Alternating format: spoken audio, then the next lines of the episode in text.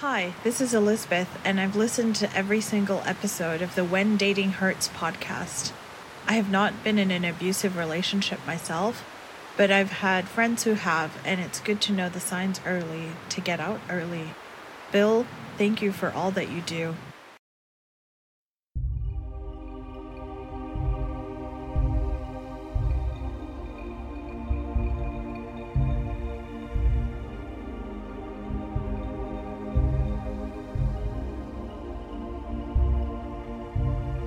The When Dating Hurts podcast is rated one of the most popular relationships podcasts in the world.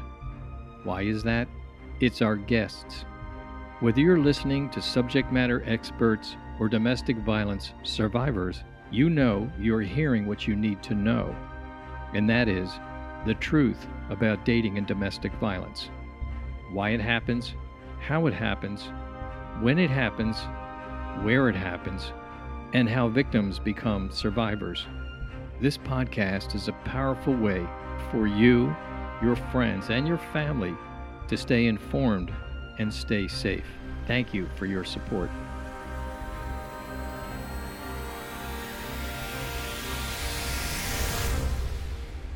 We return to Ryan's story, part two of two parts. Ryan is clinging to the idea that everything might work out if he hangs in there with his wife. But it gets a lot worse before it reaches its climactic ending. Here we go.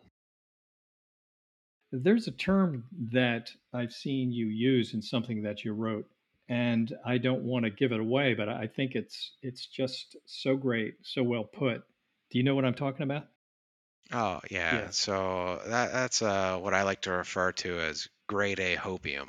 So the hopium in my definition is essentially you're so addicted to the hope that things are going to get better that you're able to overlook any particular trivialities and emotional issues or major red flags that pop up in the moment because you're so future focused in a larger codependent type of environment or focus area for myself in particular that you just are like I'm I'm going to get to that dream. I'm going to you know keep looking forward i'm going to overlook what i'm facing in the day to find myself really enjoying the hope of tomorrow hopium is what got me through most of those circumstances in my early life and it was this was just a continuation of being addicted to that Yeah, I would imagine that what happens is if you're kind of focusing on the goal, then you know there are going to be setbacks along the way. So these various things as they came along are kind of expected. And it wasn't two completely perfect people coming together in this perfect union. You know, you knew that you had things that you were working on, so did she. So it kind of makes sense. And I, I think the term hopium is just fabulous because that would really help you kind of anesthetize a lot of your feelings as you go forward. The idea of Lewis and Clark it jumped into my mind that that they may uh, have two of their canoes snap in half today, but that's part of the journey. So we'll find horses or we'll buy some canoes from somebody and or build them, and we're just going to keep going because we're going west, and you guys were going as far as you were concerned, you were going to a better place.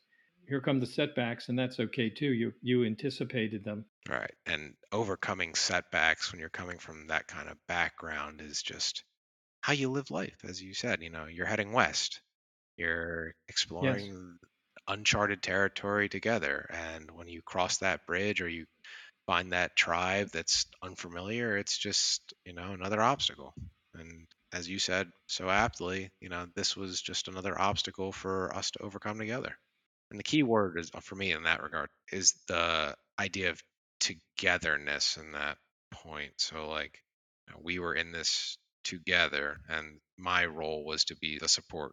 I always felt like I had a little bit better grasp on a lot of my issues, at least on the surface beforehand. And I always found myself being the savior or white knight, and that's kind of how I viewed myself. But really, it's just enabling the behavior, Yeah, with the best of intentions, you actually made them continue or get worse. right? Uh, So typically with these types of things that you'll go through a rough patch, but then things will get better. So did you feel things were getting better at, at different times along the way? I mean, you must have felt like you got the you got the carrot once in a while and, and it wasn't a steady diet of the stick. Oh, absolutely. And that really helps with the whole hopium dynamic where it's like you do see those glimmering moments of absolute positivity and joy, but it kind of circles back to following the familiar pattern of just reutilizing the love bombing again over and over, where it's the highs are just so incredibly high, but then the lows are you overlook the lows, but the lows are really bad.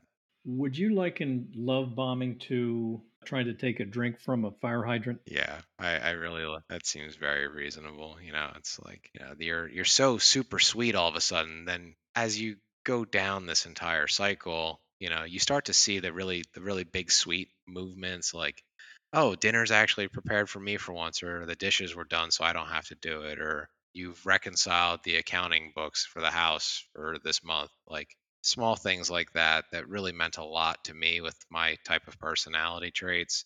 It became almost predictable in the roller coaster of emotionality and that dynamic. You know, it would be really positive for a little while, then that would precipitate a, a collapse. And as the relationship came to a close, you know, I was able to really observe that fluctuation in the roller coaster ride, so to speak. So while this bothersome behavior, to put it in its smallest way, was happening, did you find yourself looking for opportunities to go to friends or family and tell them about it? Or was this, were they gone at this point in time, would you say, and it wasn't even a possibility? Or is it like one of those things where it's like, look, um, this is going on, I'm dealing with it. It's almost like I don't even want their opinion on it, or I don't even want them to know about it. It was definitely like a combination of A and C on the menu there one, I didn't really have too many people to turn to. And then with mm-hmm. my trauma response, I tend to do what's called disassociate or freeze. I would just internalize everything and just disappear into my chores and my my hobbies are household maintenance for everything. So it's like, oh, well, I'm out working on the cars and fixing an engine, or I'm cooking a major meal for her and I for the week, doing a big, you know, Sunday meal prep type thing, or cleaning the house, or I'm sitting there accounting and doing the balancing of the books for our impending vacation to take together, you know, and doing all the planning for that, so on and so forth. So, when you were the chef of the house and you're working on the cars and you're planning vacations, how did she feel about your proficiency in those areas? Generally, she either felt that I was either very capable and just let me be by myself, or she would disrespect what I was doing. So, for instance, having worked in kitchens in a lot of my early career, I really could not stand people putting knives into the sink. You know, it's one of the major safety hazard things that they discuss is do not put knives in the sink. And I feel like she would know that I'm sitting there doing a large Sunday meal prep and then come in and make something for herself or you know, sneak something off of what I'm preparing and then throw the knife into the sink while I'm sitting there cooking. And I would try to bring that particular issue up and it's like, "Oh, well you're taking up so much space in the kitchen. It's your fault." And it's like, "You literally just came in and threw the knife in the sink when you know I'm sitting here working constantly to provide for us for the entire week." Just that blatant disrespect or it's like I'm working on the car and it's like, "Oh, my dad could fix this in a day." Or my, my cousins could fix that, you know, right now. Why can't you work faster? Why can't you work better? Yeah or you know the food's not right this week kind of thing like that and it's like okay well you can cook no it's okay so your way of getting through this in a lot of ways was either to hit the pause button on your brain and go out and do something else or if you were actively thinking about it then the hopium the grade a hopium comes into play then. Would you say that's pretty much the two gears that you operated in? Pretty much. And you know if i was out actively doing the activity i would also intersperse the hopium into that idea. So it's like I'm cooking this healthy meal for us to enjoy to be healthier so that when we get to that phase down the life, you know, we'll be better off for it. Or I'm fixing this car so that we can continue to have jobs and stable employment to plan for our future and be ready for any challenges. You're trying to take real steps, doing real things, and you're looking at it like this could be the path out of this world that we're living in right now. At least we're sustained. And if anything, things could get better if you can just do what you're good at and do that, even though you're getting a lot of flack coming from the other side. By the way, you look very fit. I guess your obese days are far behind. Yeah, in the past year and a half, I've lost 175 pounds. Oh my God. um, run marathon multiple I've run thousands of miles this past couple of years, and work actually took me abroad during the pandemic, where I was the first one of the first people to walk the vaccine off the plane for Africa. So it's just been, Oh, wow. So what do you weigh now? I'm down to 170, So you were 345. what a transformation. That is amazing. Yeah. Now I'm training for half Ironman for triathlons.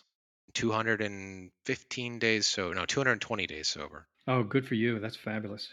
I mean, I was just so impressed. I didn't know anything about any of that, of course.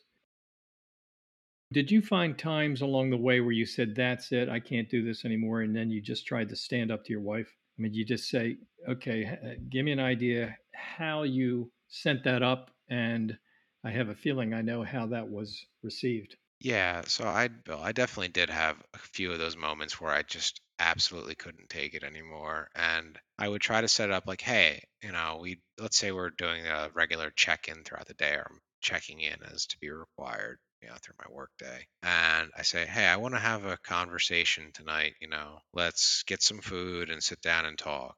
Throughout the entire conversation, you know, I would try to have a regular decorum, regular way of speaking, you know, harking back to debate club and things of that nature, where it's I'm going to speak my piece. I don't want to be interrupted. I don't want to be shouted. I don't want to be talked over. I don't want to be chastised when I'm just speaking what's on my heart. And then I'd like you to listen to what I'm saying, and then you can engage. I felt at the time a very reasonable request. When that would transpire, most of the time I would be completely interrupted and stopped from speaking my piece in that particular issue, shouted at, derided, chastised. No, it's not that way. You know, you're the one doing this and it's your fault. And I don't raise my voice. I can only recall raising my voice in the last five years, maybe two or three times. Well, you know, I would just take it. I was worried that people were going to call the cops just from the shouting alone, you know, my apartment that we were living in at the time. And I just didn't want there to be two voices shouting at each other.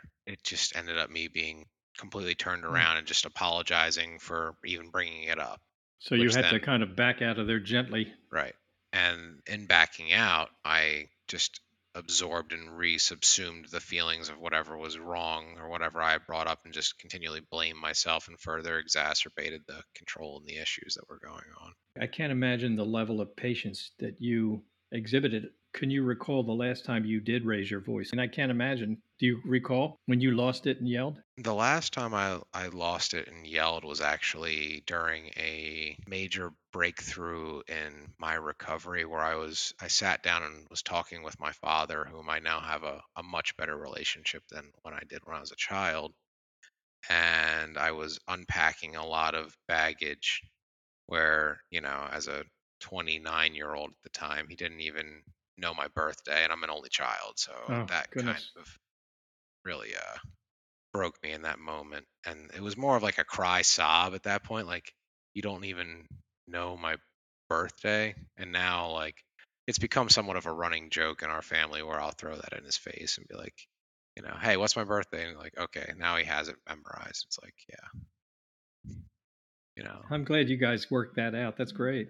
His, his new his wife won't let him forget it either you know she understood my dynamic after him and i got done talking that day she's like i can't believe you you know ron like that's my dad's name i was like i can't believe you didn't even know that Yeah, that's that's tough, man. That's a damning one. That's tough. but uh and then the other time was i was actually unpacking a, a large amount of trauma in relation to my relationship with my mother and i had on the phone you know basically told her to stay out of my life i needed to have space and there was a very large amount of push pull dynamic that was exhibited with between her and i during my relationship growing up and her dealing with her own issues created a lot of the backdrop for me accepting the kind of treatment that I went through with my ex-wife with that push pull.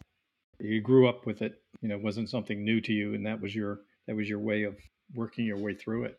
So we've been spending most of this chat talking about emotional abuse, verbal abuse, mind games, manipulation. Were there actual real life threats of violence, meaning that you thought this person might physically harm you. So were there threats, and then I have to then follow that by saying if the answer is yes, then then was there real violence? The threats were early on and throughout the early stages through the middle stages of our relationship were either, you know, the performative slap, as I'll call it, or the performative hit, where, you know, somebody, I'm, I'm a six foot one guy, Bill. I'm a pretty big Bill. You know, I was 350 pounds when her and I were together. Like a, she was five five, and taking a small little hit every now and then or like a slap or getting shoved kind of thing was seen more as the cliche trope of the playful dynamic. It didn't really hurt or bother me in that sense. Just felt like that was supposed to be quote unquote normal. But then as we discussed earlier there was always that discussion around the implied violence that she was capable of and that was a constant reaffirmation or constantly reaffirmed throughout most of our relationship. And then near the end it eventually started devolving into more physical altercations and things like breaking glasses. She ended up destroying a lot of property in the house. And then also there was an incident where she had stabbed me once. And then this started to evolve and, or devolve, I should say, into a more dangerous environment. So she stabbed you. So tell us about that incident, if I could ask you to.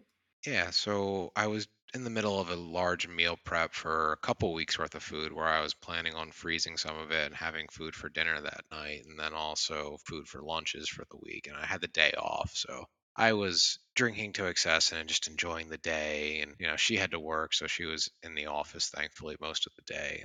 I had been working over top of the grill all day and just cooking nonstop until eventually she comes home. I'm bringing in most of the food, getting ready to portion it out and set it aside for both dinner that night and for freezing and for the rest of the week's meal prep. And there's a particular roast that I had been cooking. I really wanted to have the end piece. You know, I like a little thing, sometimes a little bit extra burn on some of my food. And that was that particular piece that I had wanted. I told her that before she even came in the kitchen to look at everything that I'd cooked. And she takes the knife and grabs it and I'm like, "Hey, what are you doing?" She's like starts cutting off the piece that I want. Yeah, I'm gonna get myself a piece, and it's like, no, I, I told you I wanted that piece. And then she takes the knife and ends up stabbing my hand with it. You know, I'm like, what are you doing? Kind of thing like that. She's like, this isn't playing around. Like, it's not funny to like stab somebody over just a piece of food, kind of that. That was just a small physical altercation of physical violence in that way, you know, like, but it was definitely an escalation in the other violence that had existed in the relationship. But when somebody stabs you, I mean, if she just, I mean, if somebody has a knife and they even poke you, that's a big deal. So how bad is this? I mean, do you have to stop everything and go to the emergency room, or is this not quite like that? Not that bad, thankfully. You know, I have a lot of first aid and survival skills that I've had to learn through the years. I've learned through most of the years. So assessing damage on the fly like that is relatively easy for me. And uh, my mom was a trauma nurse, so I got to learn a lot of that particular recovery and healing type stuff from her too in a lot of my earlier years. I assessed the damage and I'm like, yeah, it's I'm not going to go to the hospital over this. So did you both still sit down and have a meal? Eventually, I got drunk enough to the point where, you know, we both got drunk at that point. We were both heavily into alcohol and got drunk and just kind of forgot about it at the moment. So, at what point in time is this? And I guess I'll mark it from the end. So, at some point, you do get separated and you do get divorced. How much time after you were stabbed did you actually get divorced? This is about seven months before the separation, where in she was day drinking because she had off work or got off early, and I went out to run errands for the house and go shopping and stuff like that. Was coming back with everything, and she was pretty inebriated. She had like the equivalent of two bottles of wine by the time I got home, and is in some kind of really frustrated and angry mood. And you know, at the behest of my therapist at the time, because I had started seeing therapy after a major fight that was affecting my work. My work actually got me signed up through a therapy program. She comes in and starts demanding the keys for the gun cabinet. My therapist had advised me to start storing documents because she had heard about seeing everything that was going on from my perspective and start storing the documents and firearms and keep the key to yourself. Don't let her mm. have access to mm-hmm. anything. I come home one day and she starts demanding the keys. She blocking my doorway, blocking me from leaving the bathroom, following me around, just repeating herself, demanding the keys to the gun cabinet. And I just stick to a one word answer of no.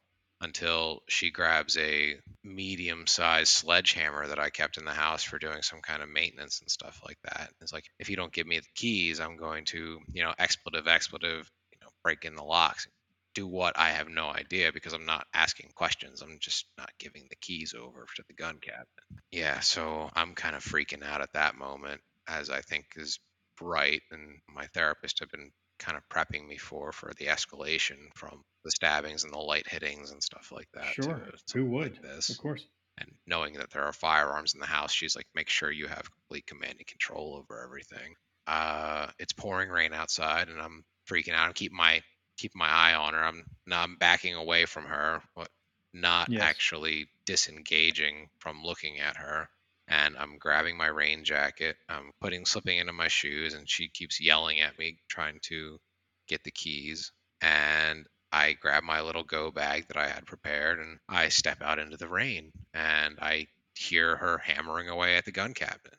And at that point, I'm shaking. You know, like if she gets into this thin, you know, 16th thick steel basic gun cabinet, then who knows what she's going to do. There's weapons with ammunition in there. They're all relatively loaded and ready to go. And it's just, I, uh, I'm going to have to call the police. And I do. Mm. So when you slipped outside, did you have a cell phone with you? I did, thankfully. And that's how you made the call? Yep.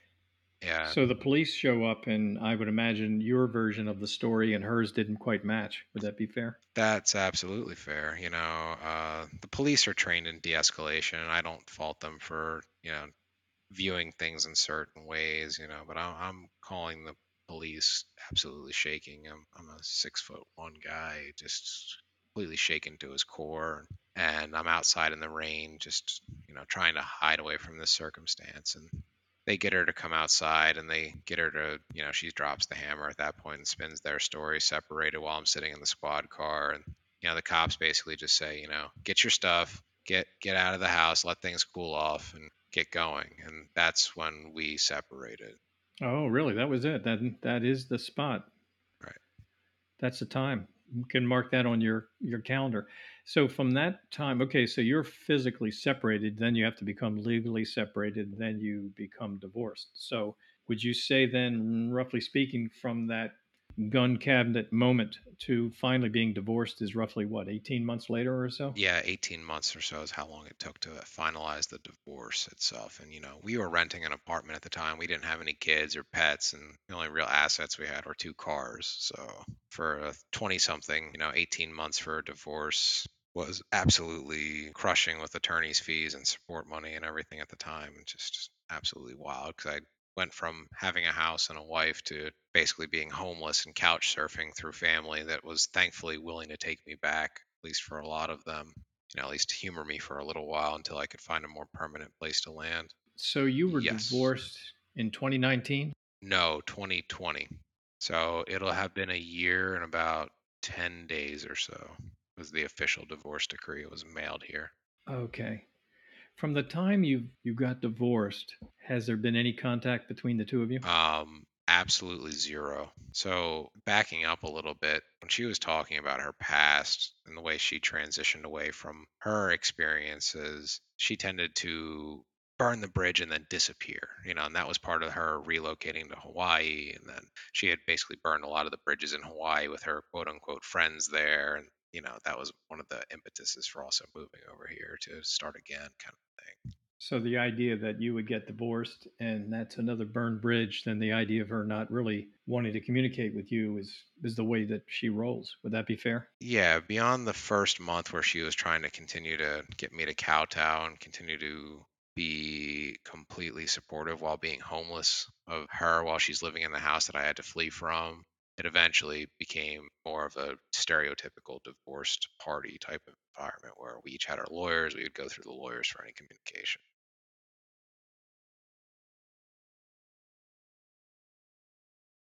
At some point in time, you reached out to a domestic violence agency.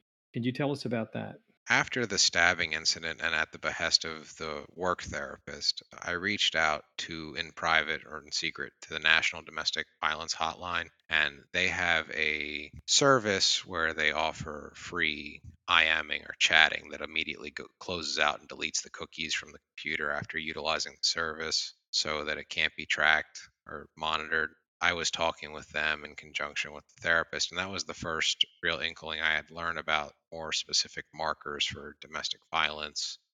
And then also the people, I ended up taking a private phone call on my long commute home from work to discuss what was going on regarding everything and gain some more opportunities and insights into where I could find additional resources. And that put me onto a couple online forums as well, where I could really engage in a more private manner and, and, like kind of like a group behavioral therapy type of environment but you know completely anonymous. So it was a very interesting thing. And then after the attack you know i had called my personal therapist that was ascribed from work she recommended touching base with a group known as laurel house.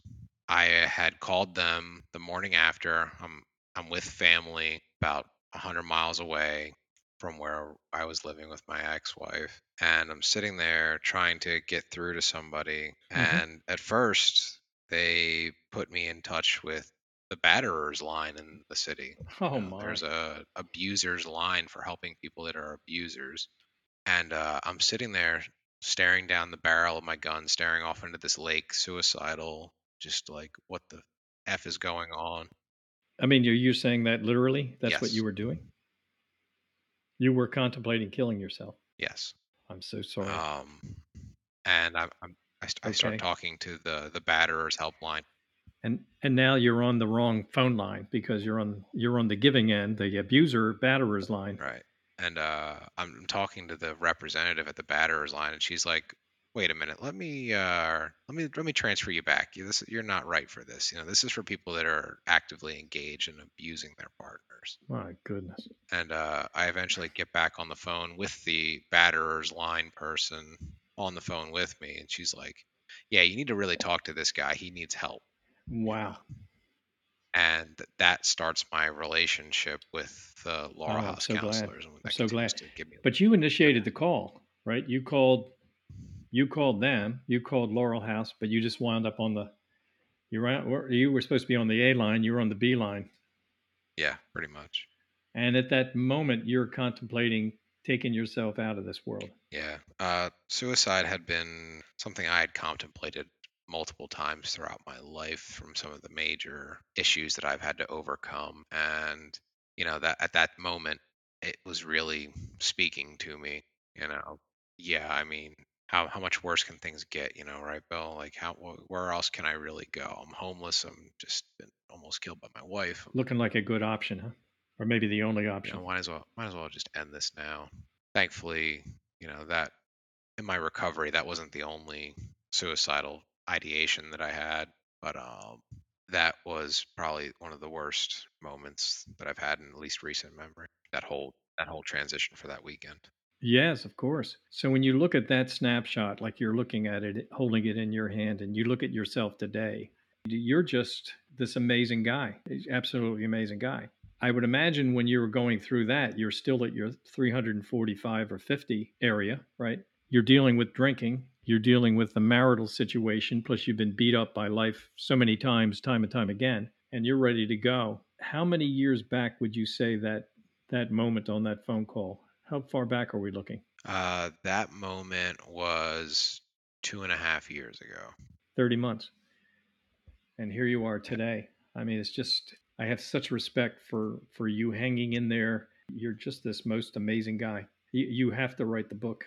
And it's and it's not for any other reason that I think I mean writing a book's a lot of work, so I'm I'm not saying it's easy, but but if no other reason, your journey's unbelievable, but very believable, too believable, too realistic. But I just feel like so many other people would they would look at it and say, if this guy could do all of that, I can do some of that at least because it's just incredible. I mean, you go from 350 pounds to running marathons and looking forward to an Ironman competition, and that's almost the least of it. For a lot of people, they they could watch that on TV and say, "Wow, I, I could never do that," and then they go to another channel. You know, they go watch uh, some game show. One of the things, though, that I wanted you to talk about a little bit, maybe, is your, you know, you called the National Domestic Violence Hotline, which I tell people all the time to call 800 799 SAFE. That's, I'm sure you know that number by heart too. Thank and then calling Laurel House one of the most comprehensive groups. I mean, I, my relationship with them is very strong. And what words of encouragement could you give to people who are going through domestic violence or dating violence relationships, these unhealthy relationships? Could you give them a sense of I, am trying to find a way to ask you to encourage them to seek out this kind of help rather than just become more and more isolated and lonely, and that there really is help out there and they don't have to be alone. Everybody's unique journey is so, it's similar, but it's also so dissimilar. And when you're facing that type of obstacle, you know, if I'm going to give words of advice to people that are facing that obstacle, I'm going to say, you know, trust yourself that that's the number one thing that I would say to people that are currently facing down violence or abuse of any kind. If you feel that you are being abused or you feel like you're being attacked or you feel you are being attacked and you're responding in negative ways and you're trying to cope with everything, but there's that little nagging voice in the back of your head that says, you know, something's not right here. Trust that voice. Really listen to that voice. Hear hear what that voice is saying. That's a that's a part of you that's reaching out from the farthest reaches of your mind and is saying i'm here. You might have pushed me to the side for just your coping strategy or ignoring or just taking that beating.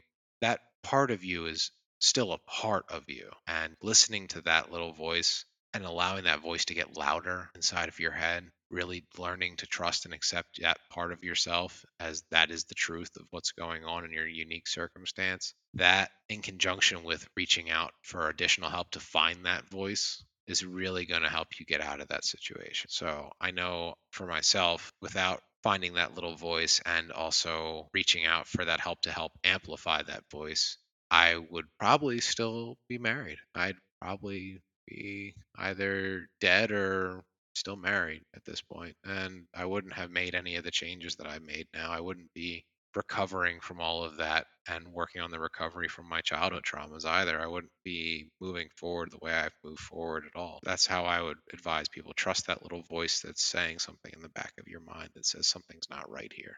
Yeah, I, I like that advice quite a lot. I know of others, I know for myself too, that that listening to how you really feel and allowing that to guide you, really getting to that place like nobody knows you better than you.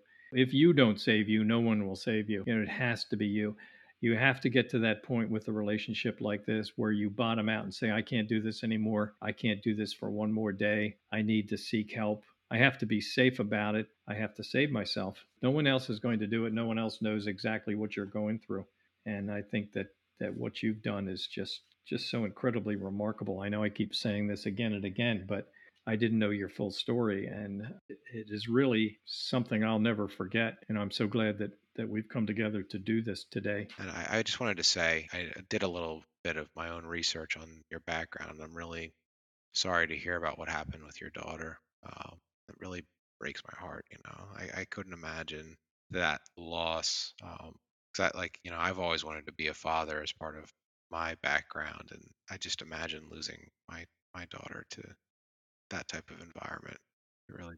Yeah, I, appreciate your empathy about that. The only way that I find real therapy is doing what I'm doing now, and that is that I, I can't do anything about my daughter's situation, but it does at times having had that happen and now knowing a fair amount about dating violence and domestic violence, it does, or it helps, I should say, a lot of people listen to people like me I found over the years, this happened to my daughter 16 years ago, that audiences, you know, they will listen to someone who is a who's a survivor or somebody who has been victimized in some way. They will listen, and so I, I take that as a as a real opportunity and responsibility to use that. But Ryan, thank you for joining me on this When Dating Hurts episode. And as I've said several times, I think that I have just so much respect for you because it takes so much courage to come on a public podcast like this and talk about some of the worst times in your life. I mean, reliving it has to be really so hard, but you have to know, you have to believe that you're helping others by doing this. And, and I hope it's been helpful to you on a very personal level to talk about it. So, again, thank you. You know, what you're sharing will definitely help others who are facing domestic violence right now. You've talked about reaching out and making that phone call to the National Domestic Violence Hotline. I'll repeat 800 799 SAFE. Laurel House is the domestic violence agency that you found that I imagine was local to where you were living. And there are domestic violence agencies in every county, every town. You just have to get help. And if you have a friend, if someone has a friend who's going through something, that person maybe doesn't want to make that phone call. It's too weird for them, it's too scary. They don't know how it's going to go. And sometimes just saying to a friend, look, I'll sit with you, we can make the call. And if it's going a certain way and you don't want to continue, we can always say, look, we can't do this now, and we can hang up. It doesn't have to be this pressurized, hard thing. Plus, you're telling it to somebody in a very anonymous fashion no one else is going to know you made the call. It's not going to affect you. They're not going to send a SWAT team to your house. So I think that uh, there are so many, so many things to remember from us speaking today, Ryan. You know, I just want to thank you for stopping and doing this, and I'm so glad we met. Really, it's it's it's an honor to meet you. I mean that sincerely. And it's been a it's been cathartic to talk about it and try to you know reach out and help people. You know, just mirroring what you said, I would say anybody you know, listening to this that anybody is capable of being a victim of domestic violence. It doesn't matter your orientation, size, the size of the perpetrator or the other individual. Anybody can be a victim. And you know, if you are experiencing any difficulties that you know I had described or have you seen in the media or what have you, that you should not be afraid to talk to somebody. And, you know, the National Domestic Violence Helpline is definitely one of the first stops I would highly encourage everybody to take a look at. And then, you know, privately Googling things is also another really great option for at least getting a getting some kind of backdrop on, you know, other experiences. So Thank you so much. And I look forward to speaking to you again sometime soon. I hope. Bill, it's been a pleasure. And again, I'm really sorry for everything that had transpired in your past that led you down this course. But, you know, you're making a huge difference in a lot of people's lives. And I wanted to say thank you for having me on. Yes. Thanks for doing this with me today. Appreciate it. Thank you, sir. This concludes Ryan's story. Like every survivor we have featured, Ryan has the patience of a saint, but a safe separation was the only answer to a better life. Thank you for listening to the When Dating Hurts podcast. We have been steadily moving up in podcast review rankings based on downloads in the relationships category.